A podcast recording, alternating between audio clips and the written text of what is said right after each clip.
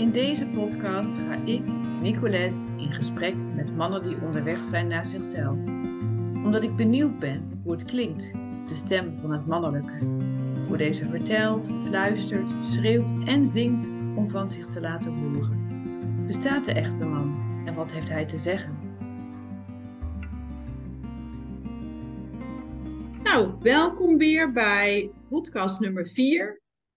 Echte mannen aan het woord. En ik ben vandaag in gesprek met Henk Tenhoorn. Ik moet het even goed zeggen, met een N. Mhm. En ehm, ja, Henk die houdt zich bezig. Daar hadden we het net al eventjes over in het voorgesprek. Rondom coaching in organisaties. Hij doet ook nog wel dingen rondom meditatie. En ehm, ja, meestal vertel ik dan ook even van, oh ja, wat raakte me nou in deze man? En daar hebben we het nog helemaal niet over gehad. Maar hoe ik Henk wel eens mee heb gemaakt en leren kennen, is dat er heel veel, en dat is natuurlijk ook spannend als je in organisaties werkt, hè, ook op directieniveau, maar wat ik heb gezien, heel veel lichtheid en speelsheid in jou zit. Ja, mooi. Ja, Ja. Nou, herken je dat? Herken je dat ook in jezelf? Ehm, ja, zeker een ongelofelijke opgewektheid. Hmm. En, eh, en ook eh, gedreven eigenlijk, om maar gelijk even eh, twee echelons dieper even erin te steken. Ook gedreven door, door liefde. En, en Wauw. eh, heel diep vertrouwen. Dus dat, dat ja. En, en daar word ik blij van, altijd. Dus jij wordt ge- gedreven door liefde en vertrouwen. Ja. Wauw, en breng je dat dan ook in organisaties? Of doe je dat dan toch een beetje undercover? Nee, ja, nee. Ja, kijk, het is natuurlijk zichtbaar. Maar het begint al als je binnenkomt. Van, vaak zijn organisaties eh, ja, wat deprimerend, wat eh, moeilijk, wat eh, ja, soms ook wel gevaarlijk eigenlijk. Ik heb veel Hmm. ook gewerkt zeg maar, in corporate organisaties.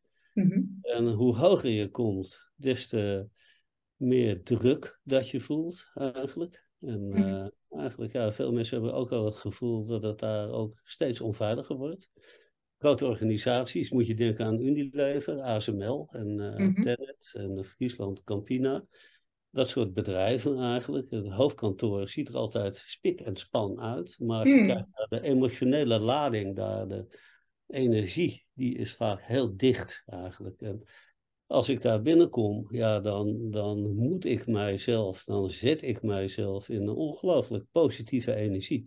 Ja. En eh, ik anker mij op, eh, ja, op, mijn, op mijn kracht. En eh, ander- anders kan ik daar helemaal niet werken. En, eh, maar eh, op het moment dat ik ergens binnenkom, ook in een groep, maar ook met Mhm. een coachie, dan gebeurt het eigenlijk al. Dus eh, afgezien van de methoden, technieken en in te tunen en af te stemmen en aan te sluiten, is het energieveld redelijk belangrijk, zeg maar, van, die, die maakt eigenlijk al of er iets gaat ontstaan. En dat gaat, gaat eigenlijk vanzelf. Eigenlijk. Ja, het is wel mooi, want het moment dat jij dit nou zo vertelt, dan, dan gaat mijn hart dus helemaal aan. Ja, Die wordt dan helemaal, wordt helemaal warm hier zo eh, bij mijn borst. eh, nou mooi, ja. jeetje. Ja. Maar dan sta jij er ook open voor. We hadden het net ook over al die mensen met die stropdassen. Nou, die zitten vaak, vaak Ja. vaak redelijk in het defensief. Dus dan duurt het even voordat dat daar ook binnen mag komen. En, eh, maar dat is zeker waar. Ja, nou, fijn. Ja. Maar jij, ik ben dan nog even zo nieuwsgierig aan het voelen zo van, dus, dus jij bent heel bewust bezig als je op zo'n plek komt, daarin te ankeren en, en, en, en echt die liefde en je hart daarin mee te nemen. En, en, en eigenlijk zeg jij dat, dat, misschien een heel erg marketingpraatje, maar is dan het succes van dat wat jij doet, is dan ook dan vooral in die staat van zijn zijn, of is dat dan weer te vaag? eh, hoe ik dat nu ja, dat is natuurlijk hartstikke vaag, joh. Maar Ja, nou, Kijk, wij, waar ik heb in mijn vorige werk ook heel erg gewerkt met de ijsberg van meneer McClelland. En uh, die ijsberg zegt eigenlijk dat in het zichtbare stuk boven water is alles tastbaar en concreet en helder. Mm Dieper je die ijsberg ingaat, des te vager wordt het. En nu hebben we toch wel ontdekt eigenlijk, en dat is toch wel gemeen goed eigenlijk, dat succes bepaald wordt uit het stuk onder water. Ja. En door de concrete dingen boven water. En uh, ja, de meeste mensen weten dat wel, voelen dat wel, maar uh, ja, het, het is wel, uh, wel abstract. Ja. En je kunt er eigenlijk ook eigenlijk niet zo goed over praten. Op het moment dat je daar weer allemaal woorden aangeeft, of op het moment dat je dat ook allemaal weer probeert in te kaderen in methodieken mm-hmm. en in ja, aanpakken, ja, dan ben je alweer van huis weg eigenlijk. Dus het, oh, ja. Ja, ik heb een paar jaar geleden een artikel geschreven over energie als basis voor succes. En dat gaat over dat je een organisatie kunt zien als een energiesysteem. En, mm. uh, en eigenlijk ook de verschillende energielevels op basis van de chakra's benoemd van waar dat zit in de organisatie. Oh, wat interessant. Ja, is echt, echt leuk, ja. En, uh, en dat, dat, ja, dat is een beetje ook de, een beetje wel leidraad in mijn werk, denk ik. Van dat, dat je in die energieniveau schakelt. Want de concrete wereld is natuurlijk ook belangrijk. Uh, mensen hebben ook houvast nodig in datgene wat ze doen eigenlijk. En uh, bovendien zijn managers dat wel gewend ook om in stappenplannen te werken. En uh, met doelen en met Mhm. performance indicatoren. Nou, dus dat mag allemaal. Maar is het dan ook zo dat dan, als je kijkt naar die chakra's en het energiesysteem van een bedrijf, zit dat dan, zit dan de directie dan ergens altijd op een bepaalde eh, plek in dat energiesysteem? Of, of is dat anders per organisatie? Kan je daar iets over vertellen? Ja, de directie uh, kan ook op al die levels zitten. Een directie ja. kan heel erg in het hoofd zitten en uh, planmatig werken. En in de illusie dat, dat, dat ze daarmee het bedrijf in de hand hebben, hetgeen niet Ja. zo is. Maar een directie kan ook heel erg in het hart zitten. En uh, ja, voor mij zijn de, de cruciale chakra's voor, voor de board en voor de directie dat is het hartchakra en dat Mm. is asana en dat is het kruinchakra. En ja, en misschien eigenlijk ook met een lijn naar het heiligbeen, omdat daar de scheppingskracht zit. En daar gaan ze natuurlijk ook over. Ja. Hé, maar Henk, zoals wij er dan nu over praten, praat je dan ook zo eh, met directies en directieleden? Nee, want dat begrijpen over? ze niet. Nee. Nee. En, hoe, eh, en, en, en, en hoe, hoe praat je dan met hun erover? Nou ja, door vragen te stellen en, eh, en eigenlijk door aan te sluiten op het, op het niveau waar ze zelf op zitten. Dus eh, eh, ja, door een project ook en, en een aanpak neer te zetten vanuit hun eh, repertoire en hun uh, gedachtenkader, hun mindset, die is Mhm. bepalend voor wat er gebeurt. Maar de ondertoon is datgene wat ik doe. En, maar ik bouw het tegenwoordig ook wel op. Dan, dan stel ik de vraag, zeg, nou voordat we nou beginnen, laten we eerst kijken naar de randcondities. Wat maakt organisaties succesvol? Wat maakt jou succesvol? En dan ontstaat er een dialoog waarmee ik die dingen in kaart breng, zodat ik haar fijn ook aan kan geven datgene wat ze zelf roepen aan passie en aan inspiratie en dat soort Mhm. dingen, dat het een andere energielevel is. En, en Ja. op die manier begrijpen ze dat wel. En kom, komt er, komt er een gaat hé, hey, wacht eens even. Dus dat, dat betekent dat we op dit stuk, als het om motivatie gaat, andere dingen moeten doen dan eh, we gewend zijn, zeg maar op het performance management stuk bijvoorbeeld. Vind ik al een moeilijk woord hoor. Ja, hè? Ja. Ja, precies. Daar, daar heb ik dan even weer op aan te sluiten. Oh ja, joh. Nou, gooi het maar gelijk weg. Niet zo Nee, helemaal niet. En ehm, ja, dus ik ben nog even benieuwd naar dat je zei van als ik organisaties binnenkom, dan voelt het soms wat depressief. En kan je daar nog iets meer over vertellen? Waar ligt dat? Waar ligt dat aan? Nou, aan de cultuur. Oké. En, en we, zijn, we hebben natuurlijk afgelopen jaren heel veel instrumenten ontwikkeld om een cultuur te duiden van de organisatie. Maar als je ervoor open staat, voel je dat. voel je al bij de receptie. Of een receptionist je aankijkt. En, uh, Of er zoiets als contact ontstaat. Ja. Of dat iemand in het boekje blijft kijken en, uh, en het schemaatje van u bent niet aangemeld. En uh, u moet eerst dit formulier invullen. En dan, ja, dan is al een indicatie eigenlijk, kan hè, kan, hoeft niet, natuurlijk niet per se te zijn, maar dan je krijgt meteen al bij binnenkomst in de organisatie signalen, gevoelsmatig. Hè, jij hebt dat ook natuurlijk, dat je zegt, ja, hmm. jij voelt het in je lijf, hè, van uh, en, mijn hart gaat aan of niet gaat aan. En dat is iets wat resoneert met zo'n omgeving. En ja, de kunst is om daar goed gewaar op te zijn en daarna te luisteren. Ja, dus eigenlijk ben jij dan ook wel een vertaler, misschien wel richting eh, directie en management van wat je je gewaar wordt in zo'n organisatie. Ja, nee, maar dat is voor als consultant is dat een van de belangrijkste instrumenten. Maar dat heb ik ook geleerd in mijn eigen beroepsopleiding. Dus uh, ja. Dat was zo'n leuk vak is het. Ja. ja, wat voor vak was het dan?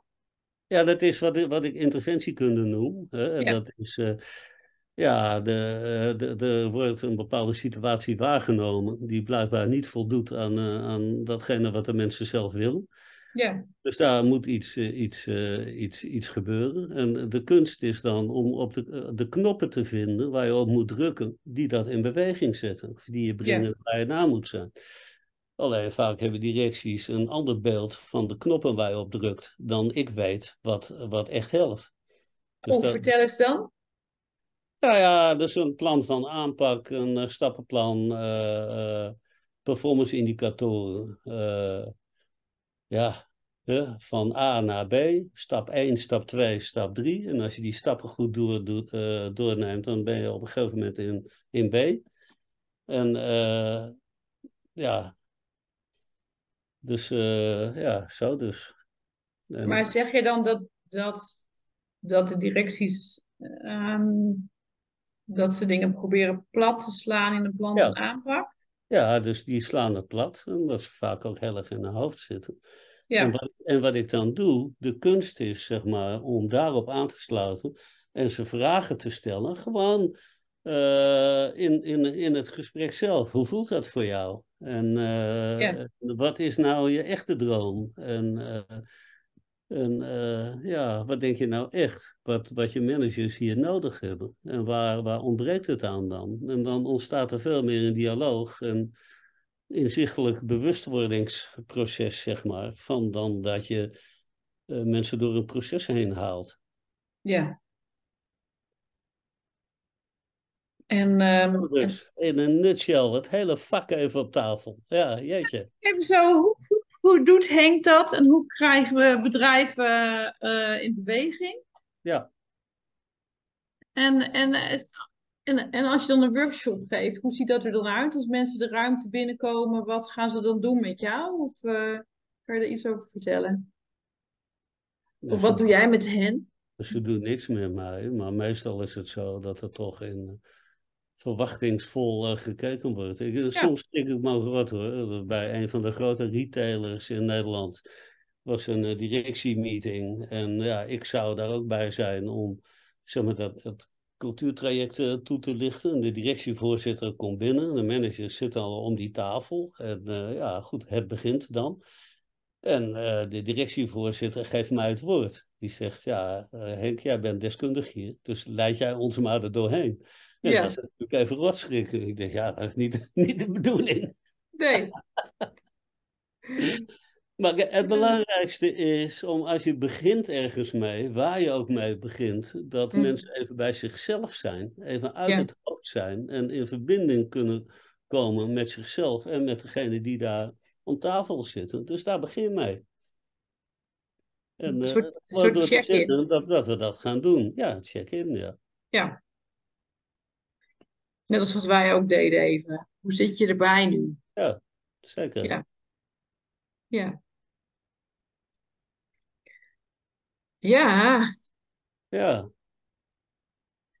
Hey, en ehm, ik ben dan eigenlijk wel benieuwd ook hoe je dan zo'n zo'n man als dat je nu bent, hoe je, hoe je, hoe je, dat, ben, hoe je dat bent geworden.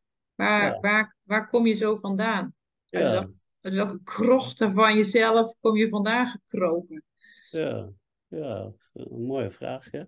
Gelukkig had je die vraag al eerder gesteld, dus ik heb daarover nagedacht. Je hebt in een stappenplannetje verwerkt. Nee, maar inderdaad, waar kom ik vandaan eigenlijk? En, en ook, ja, eh, hoe ontwikkelt zich dat en waar zit Ja, mijn kracht? Ja. En, en toen zette ik dat allemaal neer en toen dacht ik, ja, maar wacht eens even, er zit natuurlijk ook een andere kant achter. Dus er ontstond al eigenlijk een dialoog met mezelf eigenlijk. Mooi. Maar eh, waar ik vandaan kom, is, ik kom uit een gezin, ik ben enigst kind. En dat Hmm. is altijd een bevoorrechte positie, maar dat is het niet. Dus die, dat heeft mij toch al op achterstand gezet, eh, vind ik. Maar mijn, eh, ik kom uit een ondernemersgezin. Mijn vader die maakte stoomketels. En van die grote machines. En eh, met een hoop lawaai en gesis. Een harde, zware industrie. Ja. En dat komt toch ook wel uit de, het is een familiebedrijf. En eh, dat komt toch ook al uit de familie en mijn voorvaderen. Een, een zekere hardheid, een zakelijkheid en En dat, dat heb ik ook in mij. Hmm. Daar zit ook een stuk van mijn kracht eigenlijk. Ik kan ongelooflijk krachtig naar voren komen. Mhm. Ik denk dat dat daar vandaan komt. En vanuit mijn, eh, mijn beide ouders hier ehm, heb ik wel heel veel liefde van gehad. En ook van mijn oma. Dus daar zit ook wel heel veel type liefde. Ik ben opgegroeid in een zwembad van liefde. En, eh, Wauw. En ja, en ik, ik had altijd, dacht ik dat dat normaal was. En dat, dat ja, iedereen op zo'n manier ter wereld kwam en eh, gedragen werd in de wereld. Dus zeg, goh, maar wat fijn dat jij er bent. Ja. Fantastisch. We gaan het met elkaar doen. En eh, er is altijd warmte hier. En ik merkte eh, gaandeweg de rit dat heel veel mensen dat hebben moeten Hmm. ontberen. En ik denk, ja, dat is toch wel een heel mooi geschenk dat ik dat bij me heb eigenlijk. Ja. En, en beide elementen komen ook in mijn werk. Die, die, dat komt altijd weer terug eigenlijk. En eh, dat, ik leer daar steeds beter mee te balanceren. Dus hart en hart. Ja, hard. eh, Ja, nou ja, het, het harde eh, laten zijn. En als het nodig is, ook hard te zijn. En, maar dan meteen door te schakelen naar zacht. En dat heb ik echt moeten leren. En ik heb, eh, ik denk, ja, soms heb ik, heb ik te veel in de overkill gezeten. In mijn hardheid eh, wordt het dan dwangmatig en rigide. In mijn eigen werk, naar het secretariaat toe, naar mijn collega's. Veel Hmm. eisend, druk op eh, de ketel zettend. En ik had een keer, eh, een keer dat was echt zo'n voorbeeld. Als ik het spannend vi- vind, dan kom ik in mijn hardheid. En, dat was een stuitend voorbeeld dat ik een eh, lezing moest geven op Nijrode. In een zaal vol met registeraccountants. 80 registeraccountants. En, en mijn verhaal, mijn betoog was: eh, ga uit je hoofd en ga naar je hart. Ja. En ik denk, ja, daar krijg ik bij die groep er niet zomaar doorheen. Dus ik ben daar met ontzettend veel power ingegaan. En eh, een soort, ja, een soort dominee die hel en verdoemenis predikt. En, en, en, en, en die hele groep was lam geslagen. Die was echt beduust eigenlijk. Dus ja, toen, toen ik dat merkte, ik denk, ja, ik schiet daar veel te veel in door. En, Ja. eh, dus ik heb later eh, geleerd om veel meer dan toch maar te vertrouwen op eh, het hart en de zachtheid en de liefde. Om ook daarin te gaan staan en eh, ja, vanuit daar contact te maken eh, met mezelf, met anderen. En, dat, en die switch, dat is vaak een moeilijke switch, maar dat, eh, dat gaat. Dat gaat goed. Ja, daar, daar, Mooi. Ik heb, ik heb daar zelf, ik in. Hm? ja, dus ik, ik heb zelfs als je het uitspreekt, switch, dan hoor ik het. Zo switchen in je stem. Ja, Ja. ja, Dus als het spannend is en als er iets eh, van afhangt, dan, dan probeer jij zieltjes voor je te winnen door dan heel hard aan het werk te gaan. Is dat, is dat Nou, eh, nee, dit is geen zieltjes winnen, maar dat is echt ja, de ander die ik dan toch een beetje percipieer dan als de vijand. Om die eh, ja, gewoon eh, omver eh, te kegelen.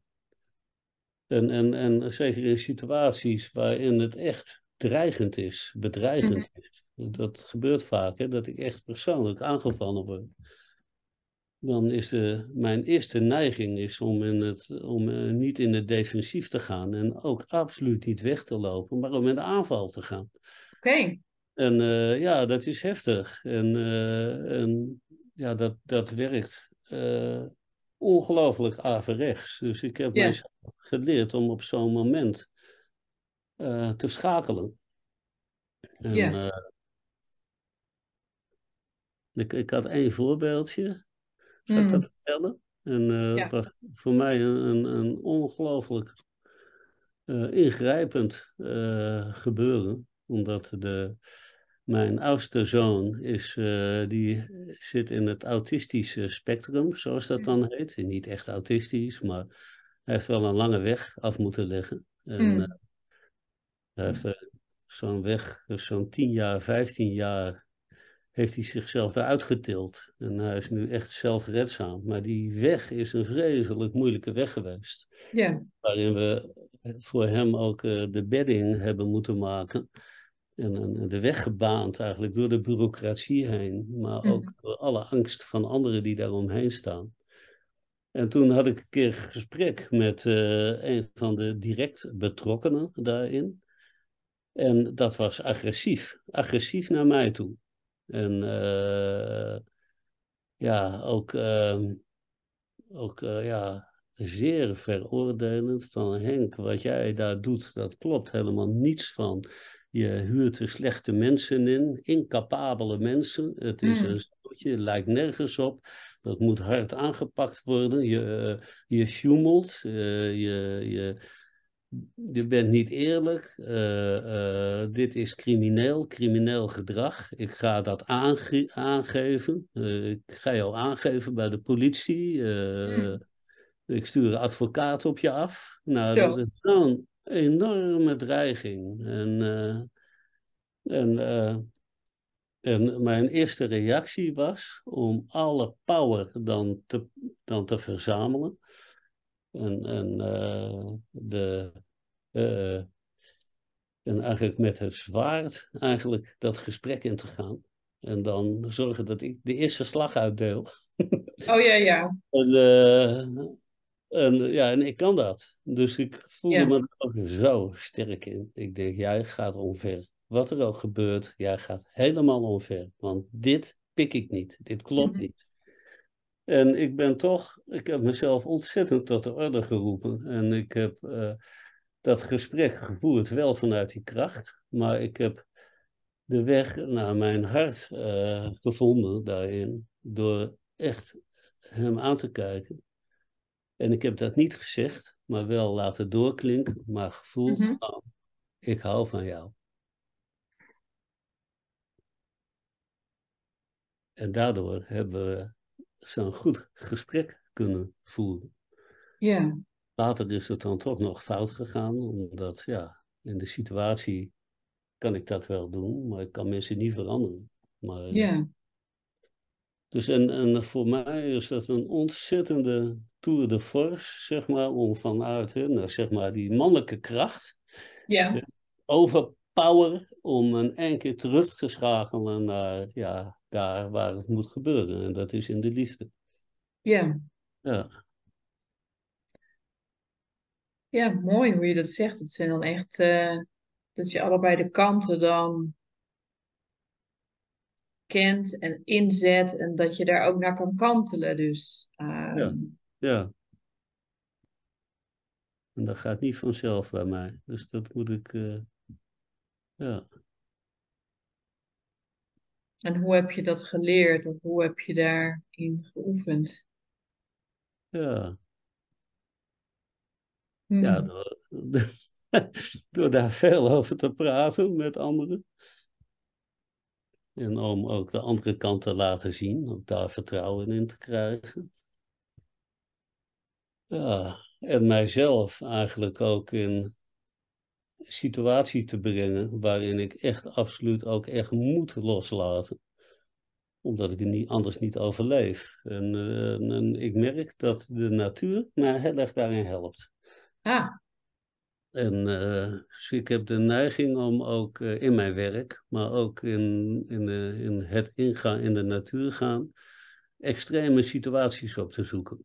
En, en eigenlijk dingen te doen die nagenoeg onmogelijk lijken. oh, vertel eens. Ja, dus in, uh, in, in, in, ik, ik doe aan duiken in de diepzee. Ja, ik zat even te kijken naar dat schilderij wat er achter jou hangt. Dat, dat trok opeens en de haaien, ja. En, ja, zijn dat de haaien? Ja, die heb ik regelmatig zo mogen ontmoeten. Aha. Maar dat is helemaal niet eng. Dat is alleen maar leuk. En ja, en, en ook misschien wel een beetje spannend, maar dat is meer het image wat die beesten hebben, Hmm. dan wat ze feitelijk gevaarlijk zijn. Dus, uh, maar het, het, het spannende met duiken is van uh, als we ergens in een situatie terechtkomen die, die uh, ook, echt, ook echt gevaarlijk is. Als je een scheepswrak binnenzwemt op diepte. Ja. En dan dat is zo spannend om zo'n wrak in te gaan en om ja, te uit te zoeken wat daar allemaal is. En het wordt in dat wrak steeds donkerder en steeds verder. En ik weet, als ik te ver ga, kan ik de weg niet meer terugvinden. Ja. En dat is zo spannend om die grens goed gewaar te zijn, door te zeggen, ja, nou, uh, ik ga nu terug. Ja, dus die zoek je eigenlijk op om te voelen waar die zit. Ja. En in de bergen is dat precies hetzelfde. Ik doe ook veel uh, in, in, uh, in, het hooggebergte. Hmm. En, uh, en dat heeft ook met grenzen te maken. Van dat Ja. als je ergens in een pad hoog in de bergen terechtkomt. En ja, er zit toch altijd zoiets in dat je naar de top wil op een of andere manier. Maar soms moet je daarvoor langs hele smalle riggeltjes lopen. In afgronden die zo'n 200, 300, 400 meter diep zijn. En, en, en als je dat zo voor jezelf al visualiseert, dat je op zo'n riggeltje staat en je voeten staan daar en je kijkt naar beneden en je kijkt in de diepte van 200, 300 meter, is dat dood en doodeng. Ja. En het enige wat je kunt doen op zo'n moment, en uh, überhaupt al als je die berg op gaat, want die berg valt niet te overwinnen. Die berg is sterker dan jezelf. Mm-hmm.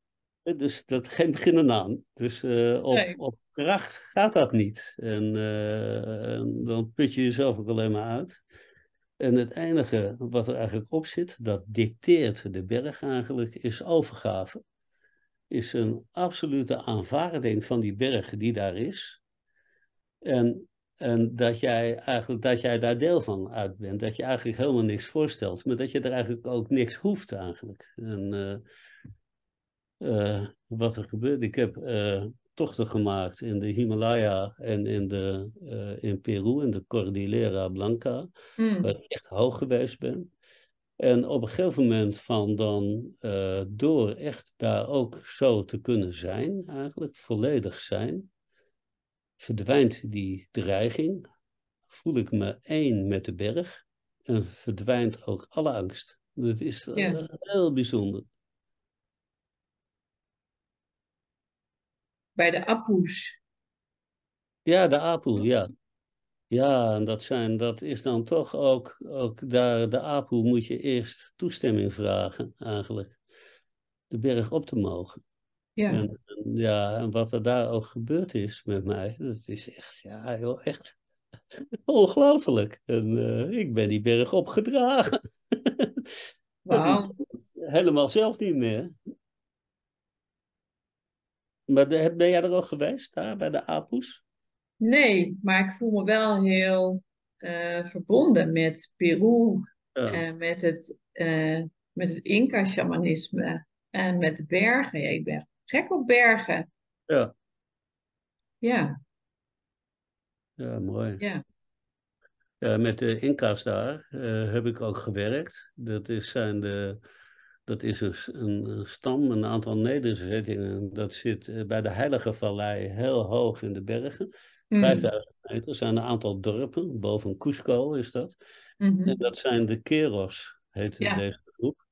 En die, eh, die, zijn, eh, die zitten zo geïsoleerd, die hebben de Spaanse veroveraars, hebben ze geen last van gehad. Dus daar is het oorspronkelijke shamanisme, dat Ja. is heel erg pre-Inca eigenlijk, is daar zo tastbaar aanwezig. En het verbijsterende is van die mensen, die zijn de dualiteit voorbij. Dus die zitten in een, in een verbinding tussen materie en geest. Die verbinding, daar waar wij daar een strijd en conflict in ervaren, ja, zijn die mensen daarin verbonden. Dus die zijn ook verbonden met de geesteswereld. En hebben vanuit die kant ook invloed op de materie. Echt niet te kort. Ongelooflijk. ja, en als je dat zegt, dan gaat mijn hele lijf dus helemaal eh, bewegen en aan. Ja, Ja. Maar ja, dat is natuurlijk ook weer niet te begrijpen. Dat Nee. is dan zo. En eh, maar- maar je hoeft dat verder ook niet te begrijpen eigenlijk. Want daar Nee. is nou, dit hoofd is geprogrammeerd. Zeg maar met alle kennis en ervaring die wij hebben hier. Dus westerse programmering. ja, Dus die kan gevoeglijk even op de pauzestand gezet worden. ja, precies. Nou ja, en dat is denk ik ook wat dan mij aantrok zo in het Inca-shamanisme. Dat ook, ehm, er zit ook heel veel lichtheid in. Hè? Want het is natuurlijk ook Ja. boven op zo'n berg leven. Ja. ehm, en verbinding met de natuur. En ehm, hè, ik heb natuurlijk ook, ik ben er niet geweest, maar ik heb wel ook wel shamanen hier in Nederland gezien. Kijk, en als, als in Nederland een soort directielid of zakelijk iemand of wat ik veel wat, en iedereen hè, natuurlijk, maar dan verwacht je een soort van gewichtigheid of eh, en, en weet ik veel wat, een soort poeha. En Ja. dan kom je een, een, een, een, een kero-shamaan tegen. En daar zit zoveel liefde en onschuld in. Daar zie je gewoon de onschuld in. En het hele kinderlijke, naïeve, ehm, ja, wat dus ook gewoon super krachtig is. ehm, en wat niet meer, nou weet je, ze, ze weten geen eens wat een stropdas is. Dus, dus dat, dat is zo voorbij, ja, alles. Ik heb er geen woorden voor. Doe jij even managementjargon erbij? Ja, nou, kijk, wat, wat er gebeurd is, van dat daar een ongelooflijke onbevangenheid is. Oeh. En niet vooringenomenheid, zeg Ja. maar. Precies. Die, waar wij altijd gedacht hebben vroeger, van dat in dit soort stammen en dit soort culturen, dat dat primitief is. Ja, Maar wij zijn langzamerhand tot, tot de ontdekking gekomen dat dat een, een zeer verheven doel is. En, iets van eh, een, een kwaliteit, zeg maar, die zeker op bestuursniveau absoluut aanwezig moet zijn. En eh, al gedurende de jaren 20, 30 doet Harvard, de Harvard University en de Harvard Business Review, Mm. die doen daar, daar, dat is evident. Dat, dat is al eh eh, algemeen goed, zeg maar, in de managementwereld, zeg maar, van dat deze dimensies de cruciale competenties zijn voor de CEO en de board om überhaupt het werk te kunnen doen.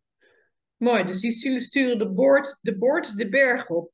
Ja, absoluut, dat gebeurt. En ze hadden Ja. de shamanen in de boardroom. Dat gebeurt. Alleen, het wordt nog niet zo gezegd. Want dat is Oh ja, Dat, ik, Ja. denk, ik denk dat ze toch in de veronderstelling zijn dat de aandeelhouders dat toch niet allemaal zullen begrijpen, CQ waarderen. ja. Dus, eh, maar die, dat bewustzijn is wel heel sterk aan het groeien. Ja, mooi. Ja. Ik- het, het voelt ook dan zo alsof dat eh, steeds meer bij elkaar komt. Hè? Zo van, eh, het hoofd hoeft ook niet weg. Hè? Ehm, Nee. Er zit natuurlijk ook gewoon heel veel wijsheid in. ehm, hè, in het Westen. Maar ja, die natuurvolkeren, die hebben een hele andere wijsheid. Ja, het is mooi als het bij elkaar kan komen. Zeker. Ja. Ruggen Nou, we-? Ja. Ja, bruggen slaan. Ik voel mij wel een, eh, een bruggenbouwer. Ja, hè? ja, Ja. Jij ook. zeker. zeker. Ja. En als je dan zo'n directie rechtstreeks contact brengt met de werkvloer, waar eigenlijk die onbevangenheid wel heel veel aanwezig is eigenlijk. Vaak Ja. ook wel wat emotioneel geladen, zo heel erg in het astrale stuk eigenlijk, boosheid en frustratie en zo. Als je daar een beetje doorheen komt, ja, dan kunnen die twee groepen elkaar ongelooflijk goed helpen. Ja. Dus dat, als... dus dat doe ik dan ook. Dan komt de directeur, die komt in één keer binnen. Wat er gebeurt is dan dat iedereen gelijk doodslaat. Iedereen houdt Ja. zijn mond. Oh nee, de baas is er. En dat duurt dan even voordat dat weer stroomt. Ja. Ja. Dus het is heel fijn als je als... eh, dat je gewoon allemaal mens mag zijn met elkaar. Ja, nou, dat, als je dat erkent, dan scheelt dat toch wel weer een slok op een borrel. Ja, Ja, ik heb wel eens een organisatie en ik was heel verbaasd. Ik was toen eens een keer aan het opschrijven. Hoe voelt voor mij een organisatie? En een organisatie voelt voor mij als een organisme. ja is Als ook. iets, als iets wat leeft. En, ehm, en als je dan het hart bent en je zit op de plek van de voetjes, ja, dat is misschien dan niet zo handig. Dus iedereen heeft er ook zijn plek en zijn rol in. En als het samenwerkt, ja, dan kan het bewegen en dan gaat het voor je bewegen. En, ehm, en toen dacht ik van, oké.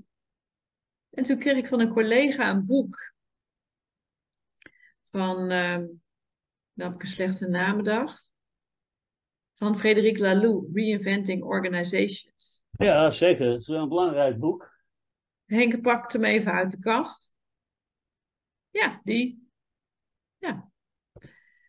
En toen was ik heel verbaasd om daarin te lezen van eh, dat hij met al zijn eh consultancykennis en alles en, en, en al zijn bedrijfservaring eh, ja, ook tot zo'n soort conclusie was gekomen van, oh ja, er is een soort collectieve intelligentie, maar die hebben we wel aan te spreken, want anders dan gebeurt er niet zoveel. En, ehm, en ik denk in organisaties is het ook dan, dan de top, daar voelen ze zich eenzaam. En onderin de organisatie ja, voelen ze zich niet gehoord, gefrustreerd en Oh, eh, afgesneden. Ja. En ehm, nou, het is toch heel mooi als dat anders kan. Ja, maar dan als je dat zo verwoordt, dan zit je toch al heel erg dicht bij de kern. En eigenlijk ook, dan is het toch heel erg makkelijk eigenlijk van wat gedaan moet worden. Gewoon eh, serieuze aandacht voor en ook waardering voor alles en iedereen in de organisatie, vooral ook in de op de werkvloer. Ja, En, en ook ja, toch zo'n boord uit zijn eenzame rol te trekken en te bemoedigen om ook die organisatie in te gaan. ja, En dat is denk ik hier ook eigenlijk toch de sleutel ook wat eh, de alle problematiek in het onderwijs en in de zorg eigenlijk. Dus om, als ik even zo'n bruggetje mag slaan, daar hoeven we verder niet op in te gaan, maar dat komt ineens zo in mij op.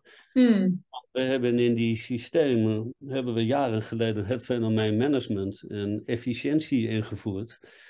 Wat eigenlijk, ja, averechts eh, werkt eigenlijk. Waarbij Ja. professionals zich een, een, een arbeider gaan voeden.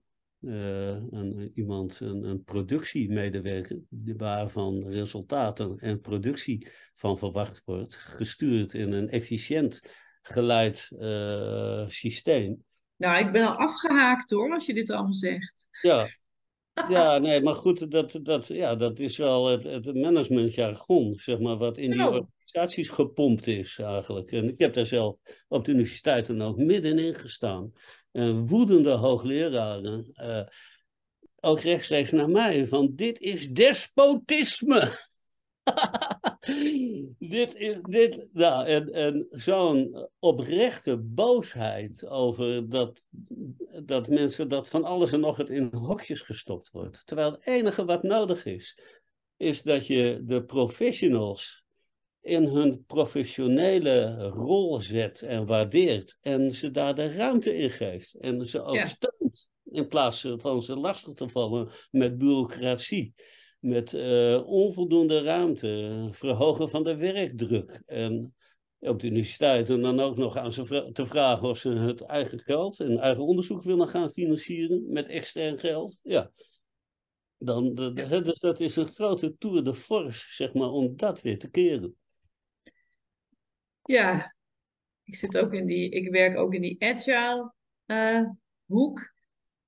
Um, en daar wordt dan ook gezegd, ja, we moeten aan de ma maturity van onze medewerkers werken. Hm. En hè, dan komt er zo'n kanteling. Um, en dan wordt er opeens initiatief verwacht van medewerkers. Maar ik zeg, ja, hoe wil je dat dan doen? Je hebt, je, je hebt ze jarenlang als kleuters behandeld en opeens moeten ze dan wel zeggen wat, uh, hoe ze het zien. Ik zeg, dat kan je toch niet in één keer verwachten? Nee. Je hebt ze zelf zo gemaakt. Precies, ja. ja Tussen aanhalingstekens, hè? Of je hebt het zelf zo helpen creëren. Ja. Ja. Ja, ik, ik kreeg uh, in mijn vorige werk de vraag van een grote verzekeraar die gemerkt had dat het management te bureaucratisch was. En die zei, ja Henk, uh, kunnen we niet een traject uh, bedenken van een half jaar tijd om ondernemers van ze te maken? Ondernemerschap in. Ik zei, ja, maar dat is een oneerbare vraag eigenlijk. Ja. Toen heb je die mensen niet naar binnen gehaald. Dat kan helemaal niet. En? Dat zeg je, dat kan wel, maar dat, uh, daar gaan we even vijf jaar mee bezig. Nou nee, ik heb die opdracht niet gekregen. Dus ze zijn naar een ander bureau gegaan. die dat blijkbaar wel kon regelen. Maar uh, ja, ik had er toch in, in eerste instantie zo de pest in. Dat ik zo'n heel groot project uh, kwijt was eigenlijk. Zo veel ja. geld in. En op kantoor, ik kwam op kantoor en ik zeg ja, het gaat niet door. Want uh, ja, ik zie het niet zitten en de klant wil het ook niet zo. En ik dacht ja, ik krijg ontzettend op mijn flikken. En dat was niet zo. Ik kreeg echt waardering dat ik streed was in mijn nou, lijn. En vorig ja, ik dacht, ja, hier ben ik toch wel goed op mijn plek eigenlijk. Maar goed, toen zijn ze naar dat andere bureau gegaan. Maar na, nou, eigenlijk al na een jaar kwamen ze toch met hangende pootjes weer terug. Okay. Omdat het echt helemaal niks geworden was. Ja. Dus, uh, ja. Nou, toen had, toen, uh, toen had jij of jullie hadden toen vrij spel. Nou ja, dat ook weer niet. Maar toen konden we echt wel weer verder. Ja. ja. Hey, en um, hè, wat je dan ook aangeeft, is van veel mensen leven in hun hoofd en uh, zakken nog niet verder af. Hoe heb jij daar zo, uh, hoe ben jij zo verder afgezakt in jezelf?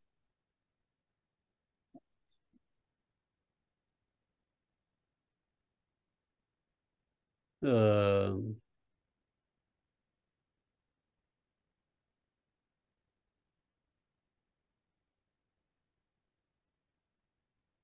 Ja, door uh, de bescherming die ik om mij heen gebouwd heb, om die weg te halen. En uh, ik was ook wel heel erg gewapend eigenlijk. Mm. Uh, ik heb er toch al een en ander meegemaakt eigenlijk. En mijn eerste vrouw werd heel erg ziek. Mm. Eh, doodziek en echt doodziek en uh, ja, niet meer te repareren, zeg maar, niet meer te genezen. Hmm. En ik heb me dat heel erg uh, aangetrokken. Ik heb me daar schuldig over gevoeld. Hmm. En, en tegelijkertijd ook een muur om me heen gebouwd, eigenlijk, om zelf te kunnen blijven staan, omdat ik ja. mezelf op mijn grondvesten uh, grondvesten wankelde. En ik ben toen uh, naar een uh, coach gegaan, die, waarvan ik dacht, nou, die kan hier wel mee, dat kan mij wel helpen. En, en ik had een vreselijk schuldgevoel ook. Van, ik denk, jeetje, dat zij zo ziek is, heb ik ook aandeel in. Ik heb er te weinig aandacht gegeven. Ik ben er te weinig zelf bij geweest. Ik, ja, ik ben te veel mijn eigen gang gegaan. En dus ik voelde me schuldig. En, mm. uh, en wat zij deed, was uh, in één keer uh, dat omdraaien door te zeggen van het feit dat jij daar zit is voor haar een ongelooflijk cadeau. Jij bent een cadeau. Het is fantastisch dat jij er bent. En toen brak ik helemaal door midden eigenlijk, door het, doordat het in één keer zo gekanteld werd. Ik heb ontzettend gehuild. En dat was eigenlijk een soort doorbraak om die defensie, om dat schuldgevoel weg eh, te krijgen, maar vooral om ook die defensie rondom mij heen, die, die zware muren, om dat, mm daar doorheen te komen. En uh, ja, dat, dat lukt steeds beter ook in die voorbeelden die ik net uh, zei. Dus dat is, hoe kom ik uh, van mijn hoofd in mijn hart? Door mijzelf in situaties te zetten, zeg maar, die uitdagend zijn. Ja maar ook door mijn eigen kwetsbaarheid uh, te mogen zien eigenlijk. En uh, ja, ja en, en, en, en tenslotte om volstrekt te vertrouwen op de liefde. En daar helemaal in te gaan eigenlijk. En ja, en dat is voor mij redelijk dichtbij eigenlijk. Maar als ik dat doe, help ik er ook anderen mee, vermoed ik. Dus zo werkt dat. Ja, dankjewel voor het delen. Ja, dus dat is niet even iets van waar je uh, knoppen uh, voor omzet. Of je leest nee, een boek, of, je, of je doet een training. Maar dit is echt een levensweg. Ja. Dus je bent ook nog wel steeds laagjes aan het afleggen.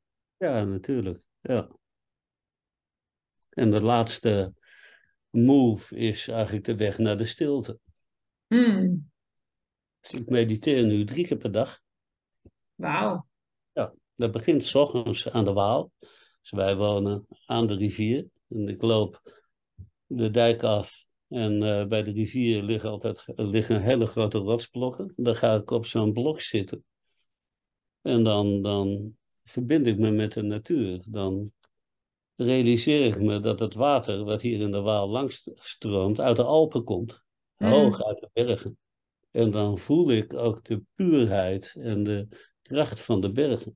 Hier voor de deur. Echt ongelooflijk. Heerlijk. ja. Daarom ben je misschien ook daar gaan wonen. Ja, dat weet ik wel zeker, ja. en dan, en dan doe je, ga je nog, nog twee keer mediteren. En doe je die andere keren dan op een andere plek?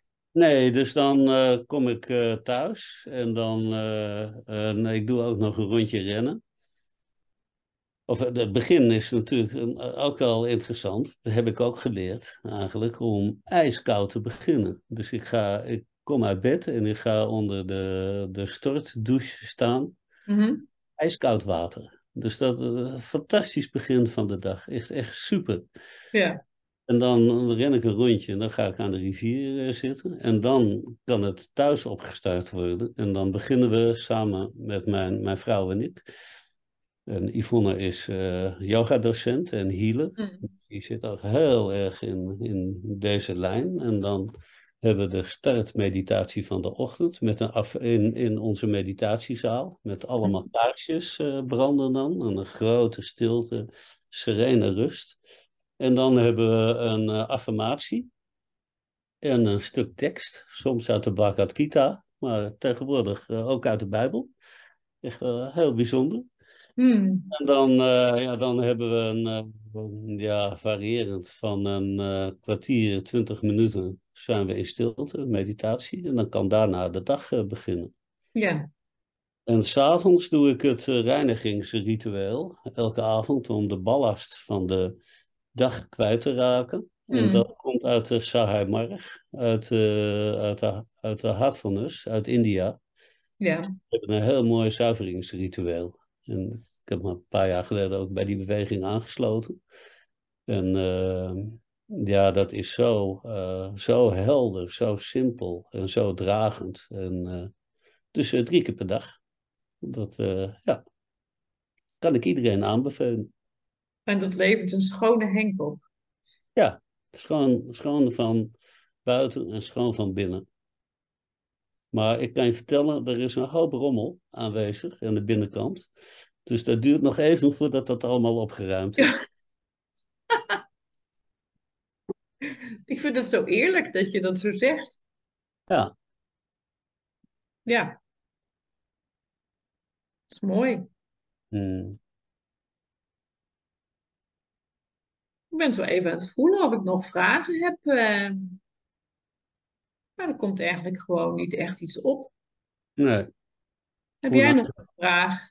Nee, joh. ja, duizend vragen. En, eh, Oh, Ja, nou ja, goed. eh, De, de, hè, het, eh, de thema's zijn ook wel helder eigenlijk. En ik leer ook steeds meer dat het stellen van de vraag genoeg is. En eh antwoord is eigenlijk op zich eigenlijk niet meer zo interessant eigenlijk. Als je begrijpt wat ik bedoel. Maar ja, eh, ja, dus je stelt de juiste vraag en dat, dat is het dan.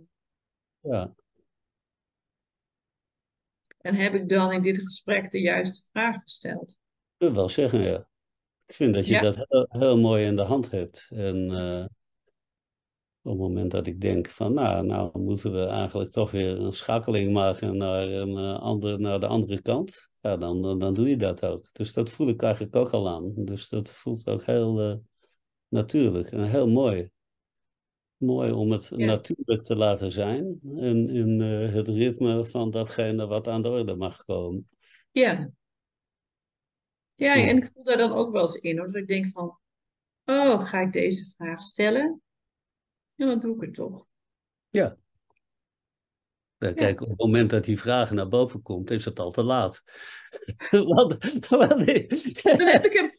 Maar die eigenlijk, vraag nee, ligt er dan.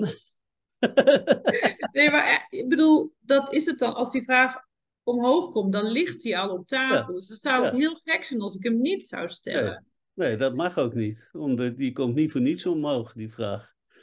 Ja, Want dan blijkbaar, als die dan niet gesteld wordt, dan is er hier iets wat hem tegenhoudt. daar. ja. Of, eh, of hier, of Ja, daar. ja, ja, Of, eh, ja, ja. Ja, oh, wat mooi om daar zo mee af te ronden. Dat, eh, dat eigenlijk alle vragen al gesteld worden en dat ze alleen uitgesproken willen worden. ja, En zelfs misschien als je ze niet stelt, dat ze dan toch ook wel hoorbaar zijn. ja, Als iemand anders ook het kan horen. Ja,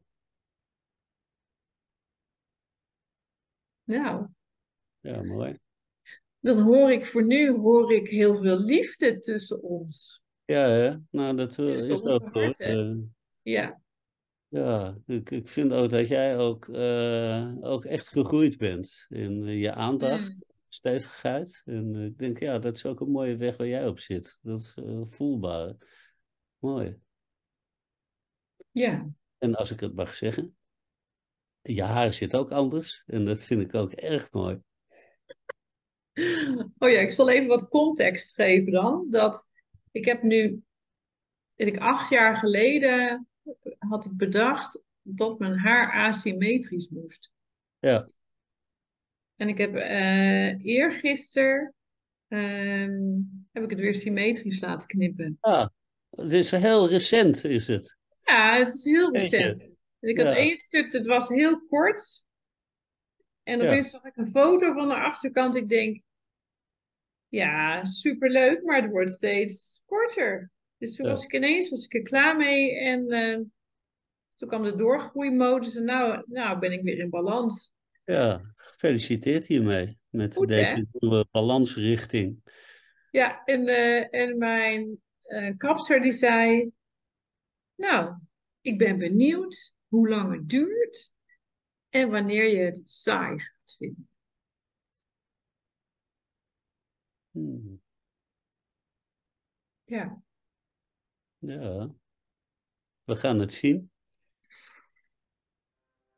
nou, laten we het hiermee afsluiten. Ja.